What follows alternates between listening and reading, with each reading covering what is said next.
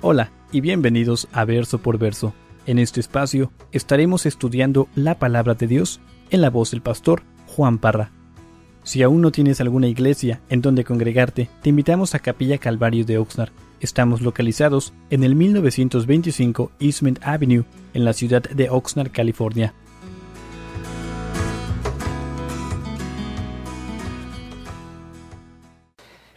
Éxodo capítulo 20. Y ya llevamos meses en este capítulo 20. Ah, típicamente en un servicio recorremos un capítulo, pero ah, empezamos a ver uno por uno los diez mandamientos. Ahora yo no sé cuántos de ustedes los recuerdan. No sé cuántos de ustedes recuerdan en cuál mandamiento vamos. Alguien dijo el tercero, el séptimo. Éxodo capítulo 20 dice el verso 14, no cometerás adulterio. Tres palabras. La semana pasada vimos dos, no matarás. Y hermanos, nuevamente vemos que, que, este mandamiento presupone que tenemos una disposición a pecar. Y por si no lo sabías, el adulterio es un pecado.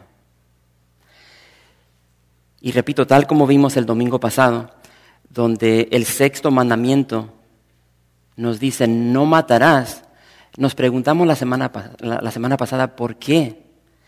Y, y contestamos esa pregunta, el por qué no debemos matar, el por qué no debemos asesinar. Sencillo, porque la vida es sagrada. Y vimos de que tanto tú como yo fuimos creados a la imagen y semejanza de Dios. Y si tú regresas al principio, y regresas a Génesis, la palabra de Dios es el libro sagrado, abre con las palabras que dice, en el principio creó Dios. Tú y yo fuimos creados a la imagen y semejanza de Dios. Entonces, curioso porque si tú regresas al Génesis te das cuenta de que Dios es el creador. Él crea el universo, los planetas, en especial este planeta en el cual tú y yo estamos viviendo. Y dentro de este planeta crea lo que, crea lo que conocemos como el jardín del Edén. Y ahí es donde se establece esta primera pareja. Adán y Eva. Y a mí me gusta verlo de esta manera. Fue Dios quien ofició ese primer matrimonio dentro del jardín. Entonces, obviamente sabemos la historia. Ah, esta pareja pecó y son expulsados fuera del jardín del Edén. Pero lo que sale del jardín es lo que tú y yo conocemos como el matrimonio. Muy interesante. Hermanos, el matrimonio es la, es la, relación por la cual se da la vida. Génesis capítulo 1, verso 27 dice, y creó Dios al hombre a su imagen, a imagen de Dios lo creó. Varón y hembra los creó, y los bendijo Dios, y les dijo, fructificad y multiplicaos, llenad la tierra. Esto es algo glorioso. Entonces, ante esto glorioso tenemos el adulterio. El adulterio simplemente es la infidelidad matrimonial. Es tener relaciones sexuales con la persona que no es tu cónyuge. Que quede claro. El adulterio atenta contra tu vida. El adulterio atenta contra tu matrimonio. El adulterio atenta contra, repito, tu familia. La familia es la unidad fundamental donde se edifica nuestra sociedad. Y la familia tiene un efecto profundo, tremendo con nuestros hijos. Por tanto, el día de hoy vemos un ataque coordinado en contra del matrimonio. Por si no lo sabías, eso lo estamos viendo día tras día. Hay una batalla espiritual en contra de lo que llamamos el matrimonio, la familia. Y, por si no lo sabías, vivimos en uno de los estados más liberales de todo el país. Vivimos en el estado de California que ha establecido una ley que le permite a dos hombres casarse, a dos mujeres casarse. Se ha establecido como una ley en nuestro estado. Y vemos dentro de nuestro estado que lo llamamos Hollywood, O sea, aquí en el estado de California vemos como el cine, la televisión presentan una clase de amor que glorifica el sexo y diría yo fuera del matrimonio. Se glorifica un amor que no es bíblico, un amor que, que impulsa a las personas hacia la lascivia, la lujuria. Es totalmente contrario al amor que vemos en Dios. Y vemos de que el fruto de, de esta promoción, este ataque, es que multitudes de personas han quedado esclavizadas a la lujuria. El día de hoy hay personas que están esclavizadas a la pornografía, a relaciones sexuales, a relaciones desordenadas. Y, y, es triste porque por un momento de placer, por un momento de emoción, diría yo minutos, un matrimonio es destrozado. Familias son destrozadas. El fruto de, de este pecado da resultado a hijos que son criados en distintos hogares.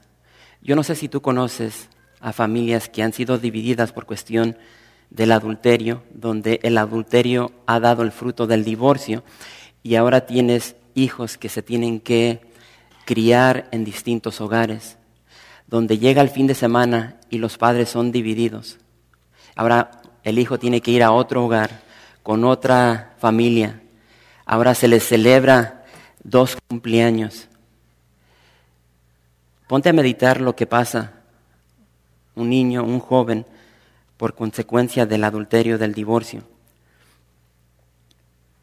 Se pierde todo. Yo he hablado con muchas personas que han pasado por este, por este camino. Se pierde todo. Todo lo que se construye en el matrimonio a través de años de trabajo, de esfuerzo, de entrega, se pierde todo, tanto lo espiritual, lo emocional, lo financiero. Curioso porque en la historia del rico joven que hemos visto ya las últimas dos semanas, cuando este rico joven se le presenta a Jesús y, empieza de alguna manera a justificar sus obras, a su relación con Dios, que obviamente no tenía una, Jesús le dice, no adulteres, no mates, no hurtes, no des falso testimonio, no defraudes, honra a tu padre y a tu madre. Y eso lo vemos en el libro de Marcos, capítulo 10. Y si notas allí, Jesús en esa porción pone, no adulteres antes de no mates.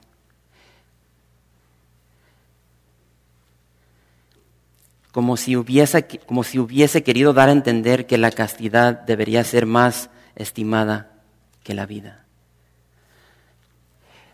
Lo que quiero hacer ahorita es quiero contarles uh, sobre un esposo que, que caminó esta jornada del adulterio y la devastación que trajo a su vida.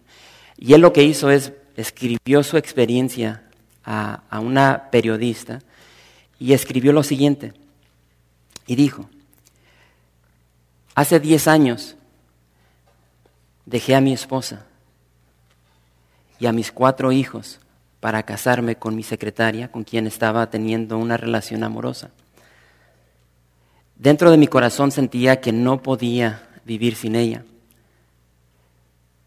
Pero cuando mi esposa se enteró, cuando se enteró de mi infidelidad, de mi adulterio, ella quedó destrozada.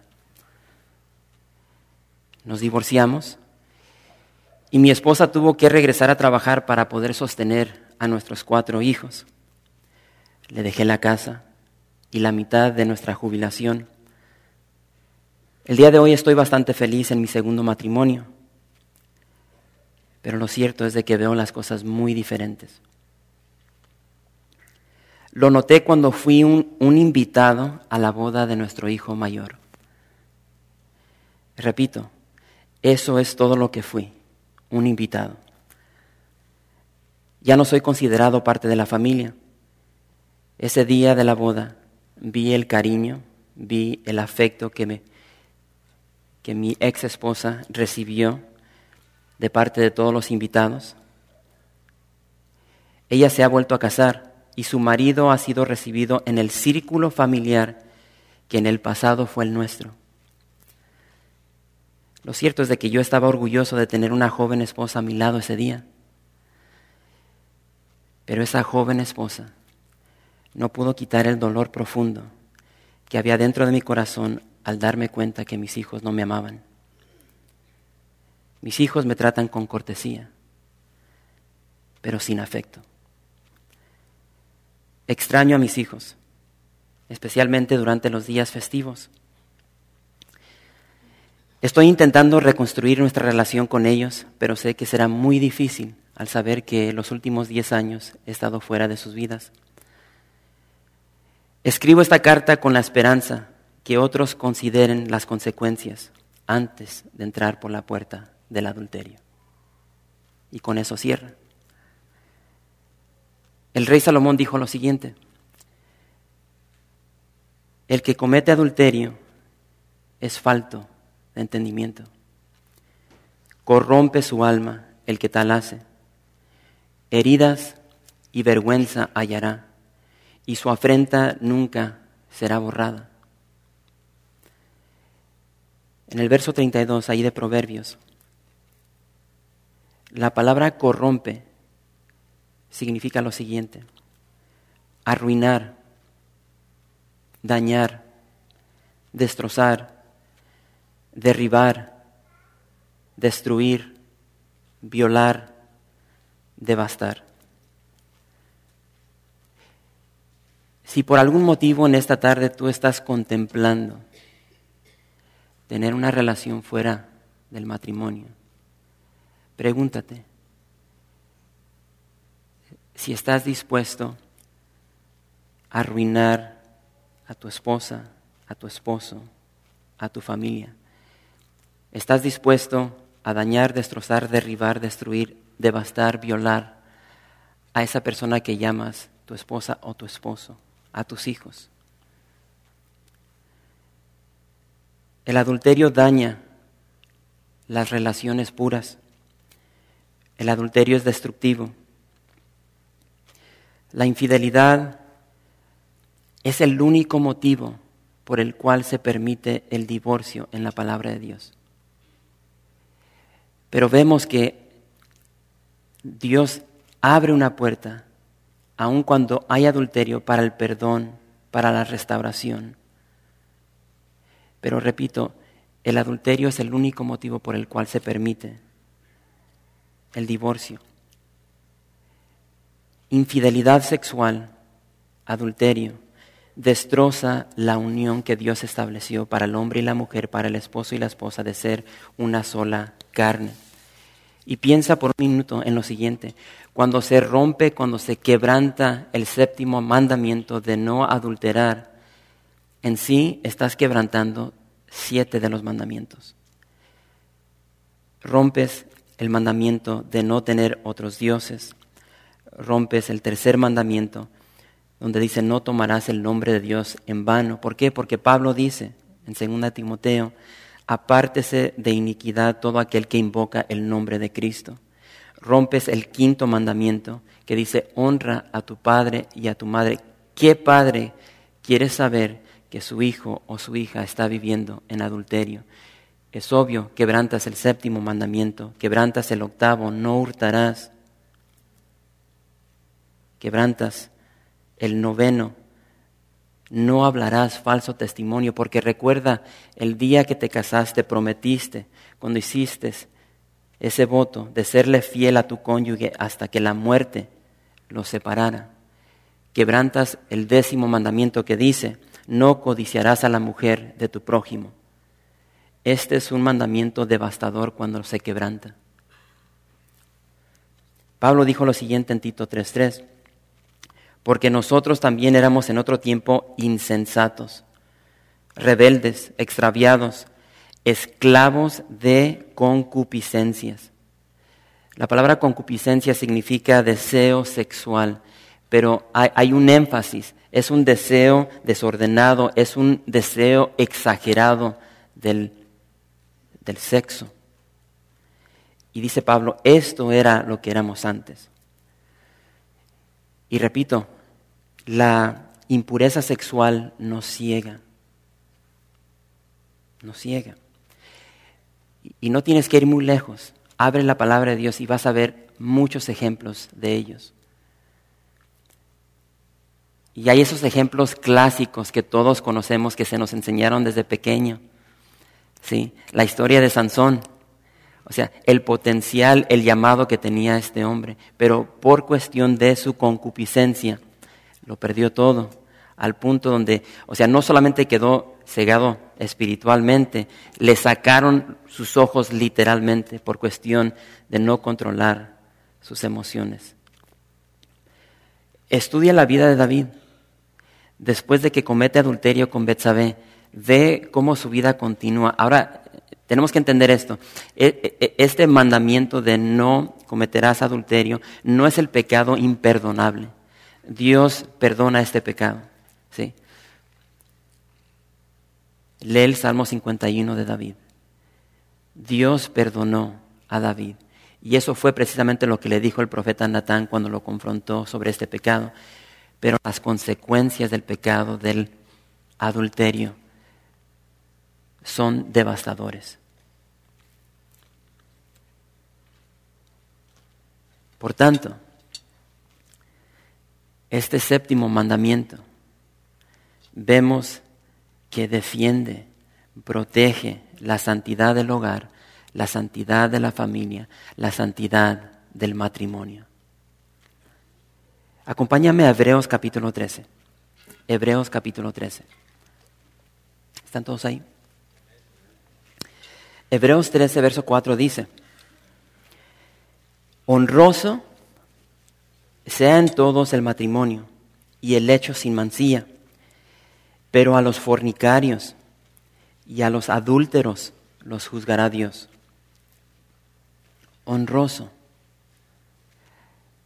La palabra honroso significa valioso, costoso, estimado, amado.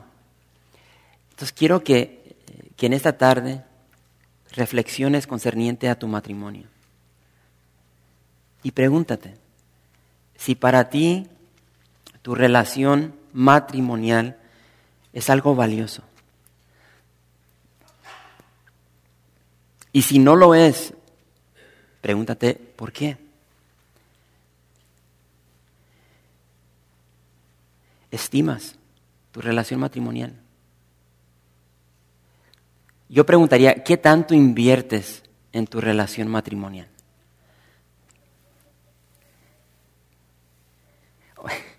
Este, ahorita, vamos, ahorita vamos a hablar sobre esto, pero ahorita quiero compartir esto.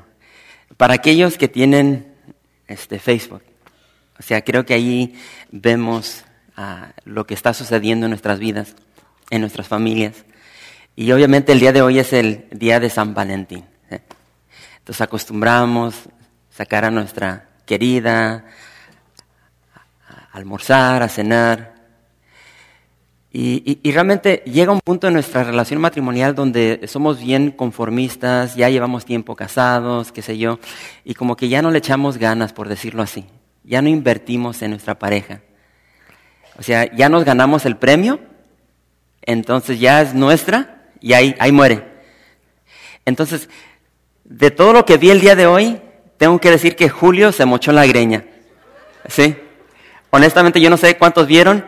Este, no sé cómo, se llama, ese no es listón, pero cuando se casan ponen en, como algo blanco en el piso. ¿Cómo? Eh, ¿Es un velo?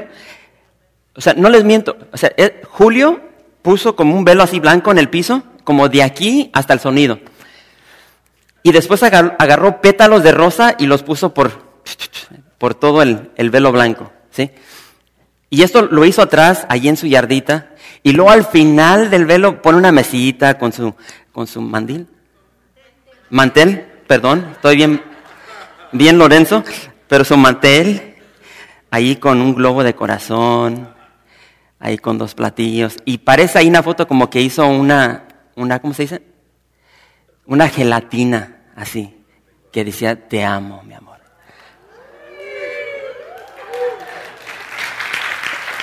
Sí, se mochó la greña. Y, y ahorita vamos a llegar a esa porción. Varones, eso es lo que tenemos que hacer. Porque cuando andamos en campaña,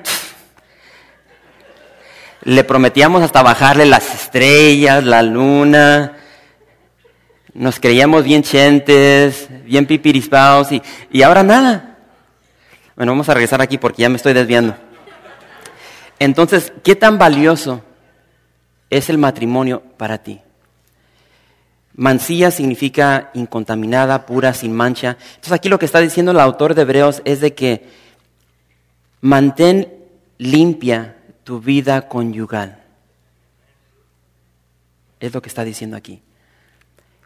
Y ahora, tal como vimos en el sexto mandamiento, ahora Jesús nos va a amplificar el significado de este mandamiento.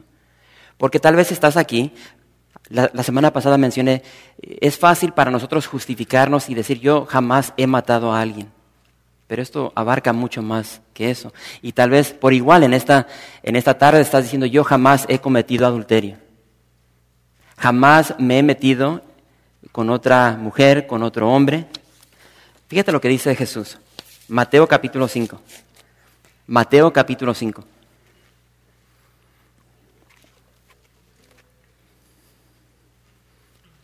verso 27. Como que se dio esta, porción que estamos estudiando para el 14 de febrero. Y, obviamente el viernes estuvimos viendo esta película, que, la película que habló sobre el matrimonio, la oración. ¿Están todos ahí? Dice Mateo capítulo 5, verso 27, dice, oíste que fue dicho, no cometerás adulterio. Pero yo os digo que cualquiera que mira a una mujer para codiciarla, ya adulteró con ella en su corazón. Por tanto, si tu ojo derecho te es ocasión de caer, sácalo y échalo de ti, pues mejor te es que se pierda uno de tus miembros y no que todo tu cuerpo sea echado al infierno. Si tu mano derecha te es ocasión de caer, córtala y échala de ti pues mejor te es que se pierda uno de tus miembros y no que todo tu cuerpo sea echado al infierno. Una vez más, repito, no basta con pretender que somos buenos porque no hemos caído en cama con otra persona que no sea nuestro cónyuge. Hermanos, hermanas, tenemos que cuidar nuestros ojos, porque por ahí entra todo. No importa si tienes 20 años, si tienes 50, 60. Tenemos que cuidar nuestros ojos. Debemos cuidar nuestros corazones de lujuria. Porque si alimentamos esas miradas con pensamientos, existe la posibilidad que caigamos en adulterio. Y como ya hemos visto, el adulterio destroza familias, relaciones, hijos. Y ahí en los versos 29 y 30, quiero que quede claro que Jesús no nos está motivando a la automutilación, porque con ojos o sin ojos, con manos o sin manos, vamos a continuar pecando. esa es la realidad. El, problema no, no son nuestros ojos, no son nuestras manos, el problema es el corazón. Y eso lo vimos la semana pasada, porque del corazón salen los malos pensamientos, los homicidios, los adulterios. El corazón es el que tenemos que cuidar. Debemos purificar nuestro corazón con la palabra de Dios, estar siempre relacionados con el Señor. Y eso es lo que marca la diferencia. El punto es claro. Pecados drásticos necesitan drásticos medios para ser eliminados. Y el problema es el siguiente, de que muchas veces no consideramos nuestros pecados como gran cosa.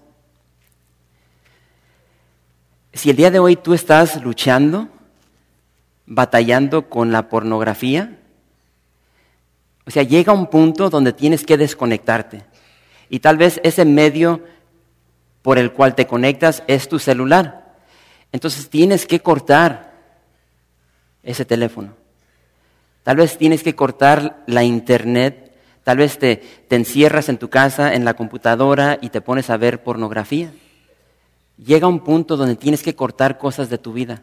Y tal vez tienes que cortar tu celular, tu computadora, tu internet. Tal vez tienes que cortar el cable. Tal vez te clavas en casa viendo películas pornográficas cuando tu esposa no está.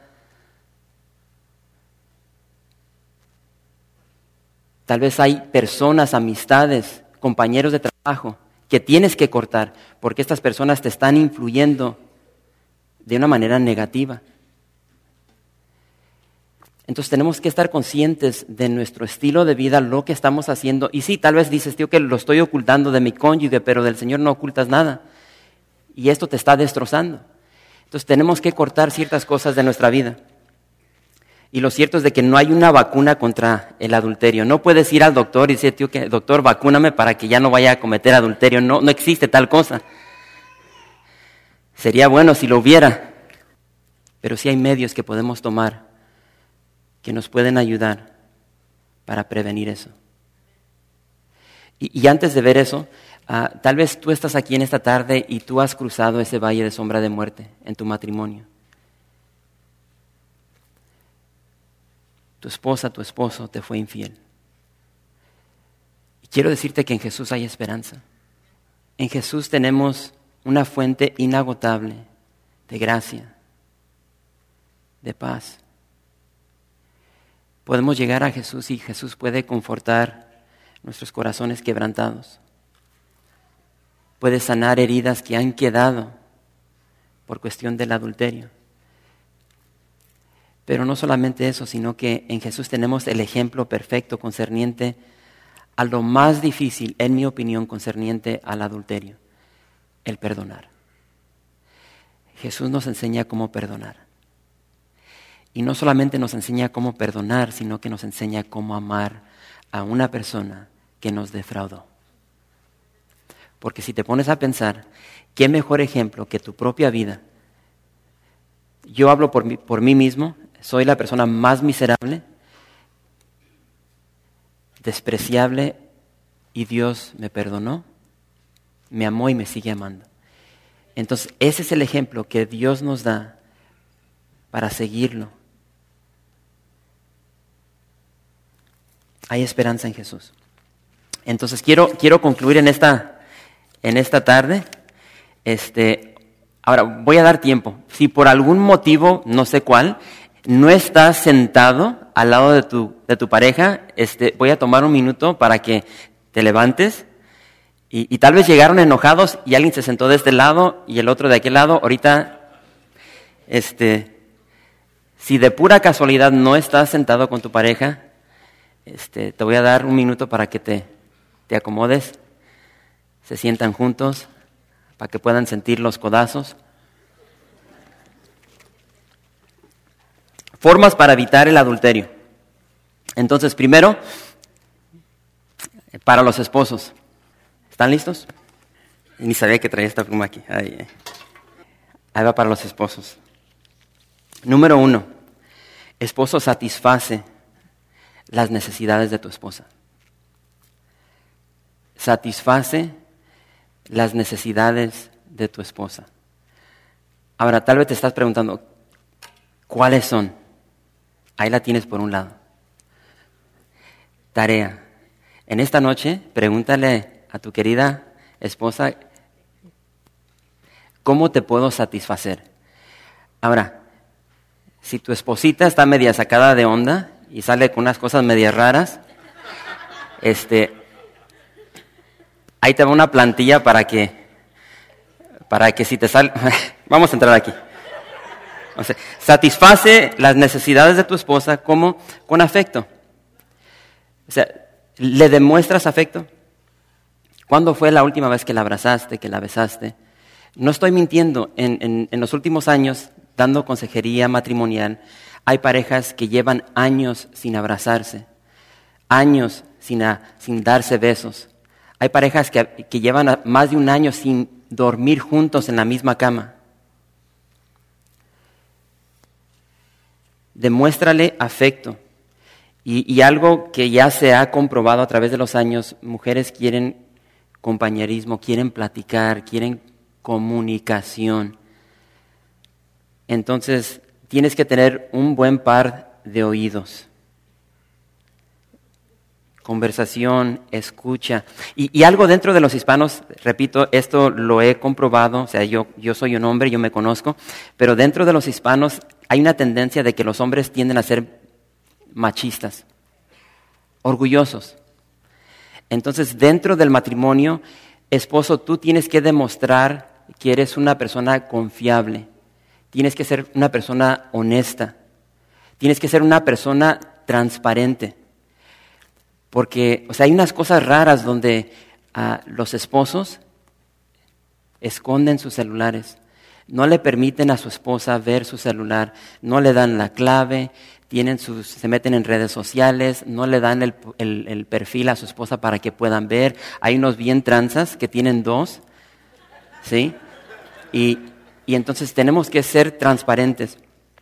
Y constantemente estoy escuchando en, consejería de que es que mi esposa se esconde, no me, deja, no me deja ver el celular, no me deja, se esconde, se mete en la computadora este, hay llamadas que tiene ahí de mujeres que no sé quiénes son, y, si le pregunto me calla. Entonces tenemos que ser honestos, transparentes. Debe haber un compromiso obvio financiero. Como hombres tenemos que proveer para nuestra esposa, para nuestra familia. Y entonces, repito, dentro de muchos matrimonios hay cosas raras y lo vimos en la película, donde lo mío es mío, lo tuyo es tuyo, no te metas con lo mío. Ah, hay parejas casadas que tienen distintas cuentas.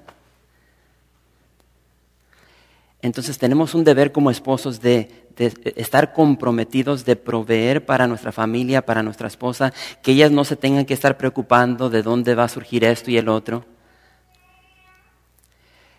debe haber un compromiso financiero esa responsabilidad, pero también un compromiso familiar. Hay muchos que se aferran en el trabajo por ganar dinero y, creen que su responsabilidad primordial es simplemente proveer y se olvidan de que sus esposas necesitan un esposo, se olvidan de que sus hijos necesitan un padre y cometen adulterio con su trabajo. Entonces, hay algunas cosas de cómo tú puedes satisfacer a tu esposa. Para las esposas, y ustedes le pueden agregar ahí, simplemente para que se den, para que se den una idea, esposas, satisface las necesidades de tu esposo. Número uno, eh, eh, creo que esa ya la saben. ¿Cuál es lo primero que te, qué es lo primero que te pide tu esposo? Comida. No, hermana. Y si, y si lo primero que te pide tu esposo comida, estás en la gloria. O sea, satisface a tu esposo sexualmente.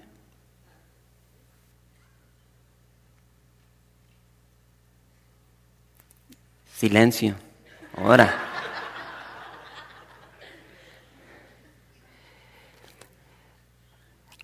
Hay tantos esposos que no están satisfechos sexualmente, por X motivo.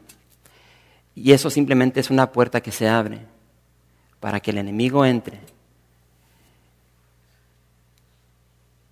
Satisface a tu esposo sexualmente.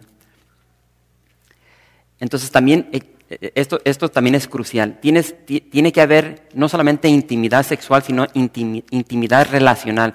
Tienes que ser un una compañera para tu esposo. Hay cosas que los esposos quieren hacer y les encantaría que sus esposas fueran, pero ellas no quieren.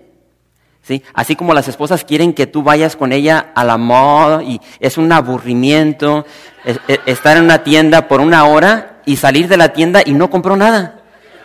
Sí, pero como que, como que hay algo divino dentro de la mujer simplemente de porque eh, ahí estás a un lado de ella. Entonces, por igual, esposa, acompaña a tu, a tu trabajo, acompaña a tu esposo a donde él te pida que vayas. Muy importante. Con todo el respeto del mundo. Esposa, tienes que ser atractiva. Báñate. Vamos a hablar, vamos a hablar con, con claridad. Báñate, arréglate, píntate, ponte de seis diferentes perfumes. Este, repito, llega un punto en el matrimonio donde ya se crea una confianza y, y, se va el esposo a trabajar. Un ejemplo, se va a trabajar y este, ¿recuerdan eh, la película? Se queda la, la, esposa bien dormida en el closet de estar orando y despierta y tiene voz de dragón. Y, este, y, y hay muchas esposas que, así como despiertan, todo el día, llega el esposo de trabajar, ora.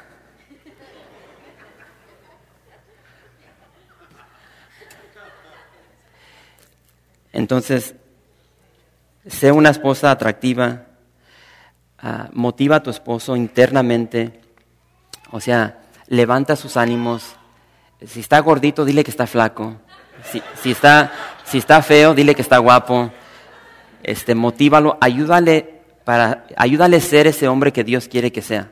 Si constantemente lo estás, uh, le estás dando comentarios negativos, o sea, eso no es, eso no es bueno para el matrimonio.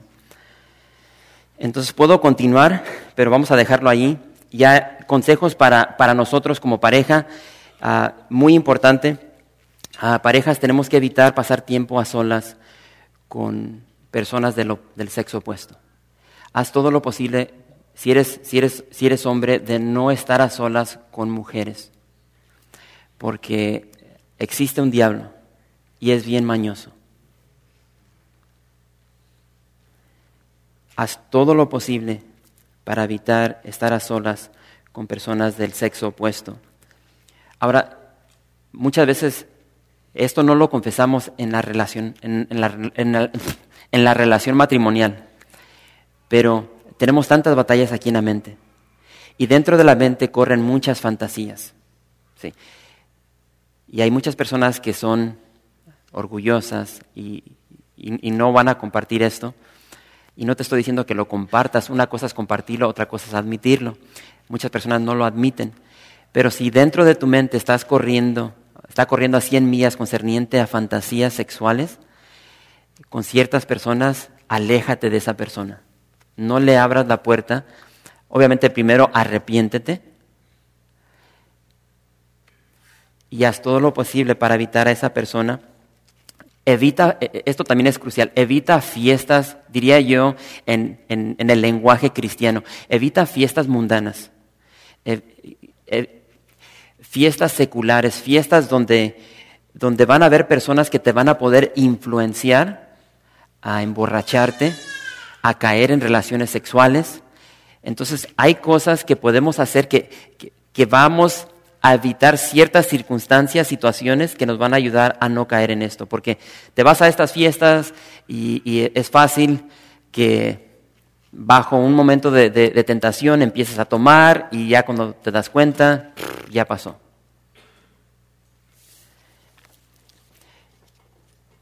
Haz de tu cónyuge tu prioridad. Ahora contesta esa pregunta en esta noche. ¿Es mi esposa mi prioridad? ¿Es mi esposo mi prioridad? Y si no lo es, eso tiene que cambiar hoy. Hablen, comuniquen sus problemas, sus diferencias, sus diferencias. Y hay muchas parejas que por orgullo, por X motivo, tienen problemas y no quieren ir a consejería.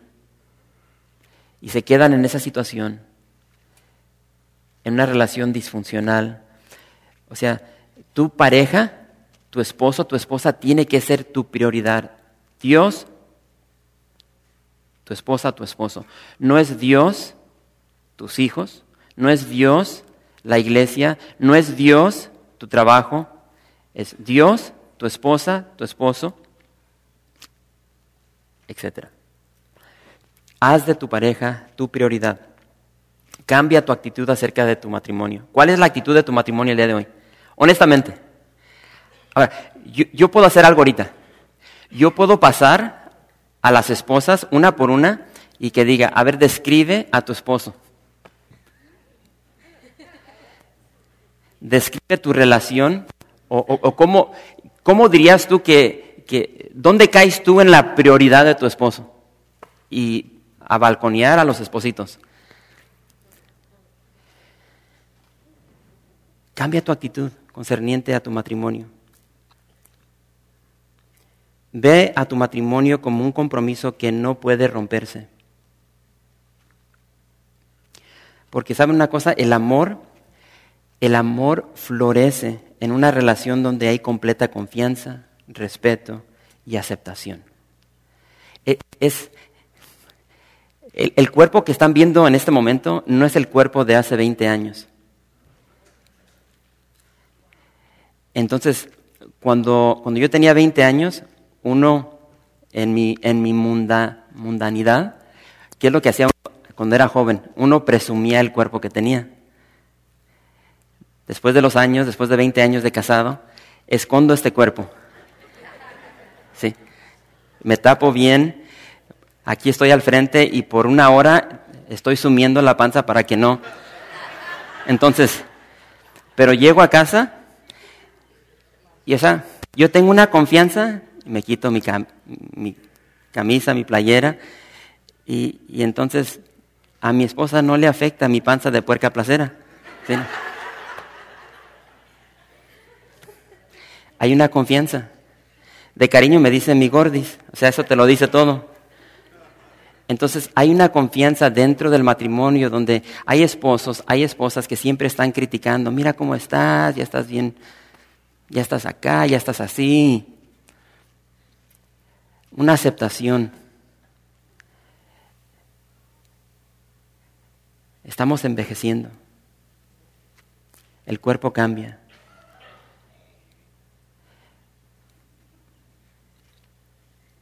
Diviértete con tu cónyuge. Eso es algo que se ve tanto el día de hoy. Matrimonios no se están divirtiendo.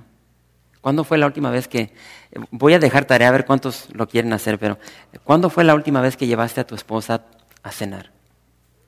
O sea, nomás sin los niños, no cargaste con los seis niños, solamente tú y tu esposa. Y no tiene que ser algo lujoso, un café. O sea, el ejemplo, Julio se mochó la greña. O sea, ¿Cuándo fue la última vez que fuiste a tomarte un café, a cenar solamente con tu esposa para escucharla, para hablar sobre su matrimonio? A mí me encantaría que esta semana todos tomáramos ese reto de salir y para aquellos que tienen teléfonos inteligentes, un momento de egoísmo, o sea, simplemente tomar una foto pero no porque yo lo estoy diciendo, sino que se, haga un patrón en tu, en tu matrimonio, donde tú vas a agendar a tu esposa en, en esa agenda tan ocupada que tienes, porque si tú no agendas a tu esposa, ella va a pasar. No le vas a dar atención. Entonces, a través de tus hechos demuestras tu prioridad cuando no pasas tiempo con tu esposa.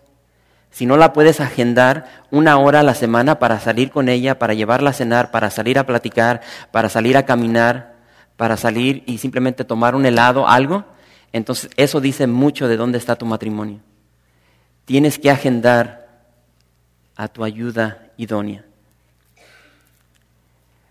Porque los días pasan, las semanas pasan, los meses pasan, y cuando te das cuenta ya pasaron 10 años. Y el la meta del matrimonio de ser una sola carne se detiene y no conoces a la pareja con la que vives o has vivido ya por 10 años. Vuelvan a tener citas amorosas. Trata a tu esposa, puse aquí, como la tratabas cuando dije al principio, cuando estabas en campaña. O sea, ponte, ponte a pensar o a escribir todo lo que hacías cuando andabas en ese noviazgo y repítelo.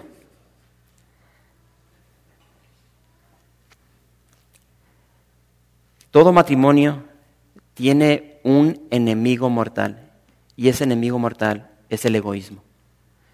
Llega al punto donde ya tu esposa no te importa, tus hijos no te importan, lo único que te importa eres. buscas nomás satisfacerte a ti mismo. El matrimonio, repito, es una batalla, pero no uno, unos con otros. Entonces, en esta noche vamos a cerrar con una oración. Y tal vez, tal vez los solteros ahorita se sienten medio raros. ¿Qué onda? O sea, que, ¿Dónde quedé yo con esto? Bueno, eso es entre Dios y el soltero. Para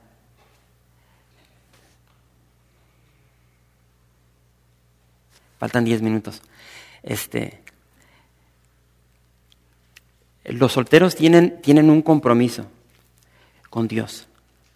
Y este, hace como, hace como tres semanas, Neira, Martín, ¿sí? dos o tres semanas que celebraron los 15 años de, de su hija. ¿Dos semanas? Dos, dos semanas. Este, hace diez años, ah, recuerdo cuando eh, una iglesia de, de Santa Paula, ah, conocidos de nuestro hermano Daniel, nos pidieron que si podíamos hacer una quinceñera. O sea, nosotros no acostumbrábamos a hacer, a quinceñeras. Entonces, obviamente con el trasfondo católico que teníamos, y, o sea, me aventé un Mickey. Cambié todo lo que, lo que era esta ceremonia matrimonial. Entonces, lo que, lo que empecé a hacer es, esta jovencita, ah, la ceremonia se convirtió en una boda, por decirlo así, donde esta quinceñera se compromete con el Señor. Entonces hablé con los padres y les dije, ah, conforme estábamos haciendo estas ceremonias, consigan un anillo. Y entonces la onda con todo esto es de que el, día que se celebra esta, esta ceremonia, eh, el papá va a llegar ante su hija. Y, van a estar aquí en el altar o donde quiera que se haga esta ceremonia y el papá va a estar aquí y, la ceremonia finaliza con el papá dándole un anillo a su hija. Y ese anillo es un anillo de compromiso donde la jovencita dice, yo prometo, me comprometo a serle fiel a mi Señor, de mantenerme pura, porque va a llegar el día donde yo me voy a casar con mi esposo. Y entonces coordinamos toda esta ceremonia donde va a llegar el día donde Areli va a estar aquí al frente, ya no como quinceñera, sino como una dama, como una novia. Y va a estar aquí y, va a llegar ese día, va a llegar ese día donde ah, ya sea que sea yo o otro pastor, iba a decir quién entrega a esta mujer para que se case con este hombre. Y Martín va a decir, yo, Martín Tiscareño. Y en ese momento, Areli va a voltear, va a estar de este lado, se va a quitar su anillo, se lo va a entregar a Martín. ¿Por qué? Porque ahora va a recibir otro anillo de parte de su novio, esposo. Entonces el compromiso para los solteros es de mantenerse fiel al Señor, de ser puros para el Señor, porque el Señor tiene una mujer para ustedes, o si son solteras, un hombre para ustedes.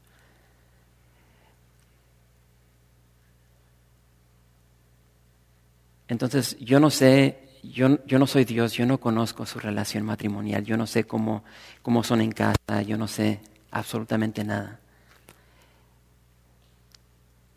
Y, la forma en la cual vamos a terminar, para los solteros, simplemente vas a inclinar tu rostro y vas a tener una conversación con Dios. Eso se llama oración. Y le vas a dar gracias por lo que tú le quieras dar gracias, por tu soltería, por tu salud, por lo que Él te ha dado. Pero las parejas, allí donde están sentadas, Así vamos a terminar el servicio en esta noche. Voltea, ve a tu esposa. Y el esposo, siendo la cabeza, la autoridad, el sacerdote, va a tomar la iniciativa y va a orar por su esposa. Y, por, si, por si como no están agarrando la onda aquí, o sea, este es el momento apropiado para ver a tu esposa y decirle, mi amor, me encantan tus ojos azules, cabello, tus labios. sus orejitas. O sea, les, les estoy tratando de ayudar. Entonces, no, no, quiero jalar a los músicos, porque obviamente ellos también tienen sus espositas. Entonces, con eso vamos a terminar.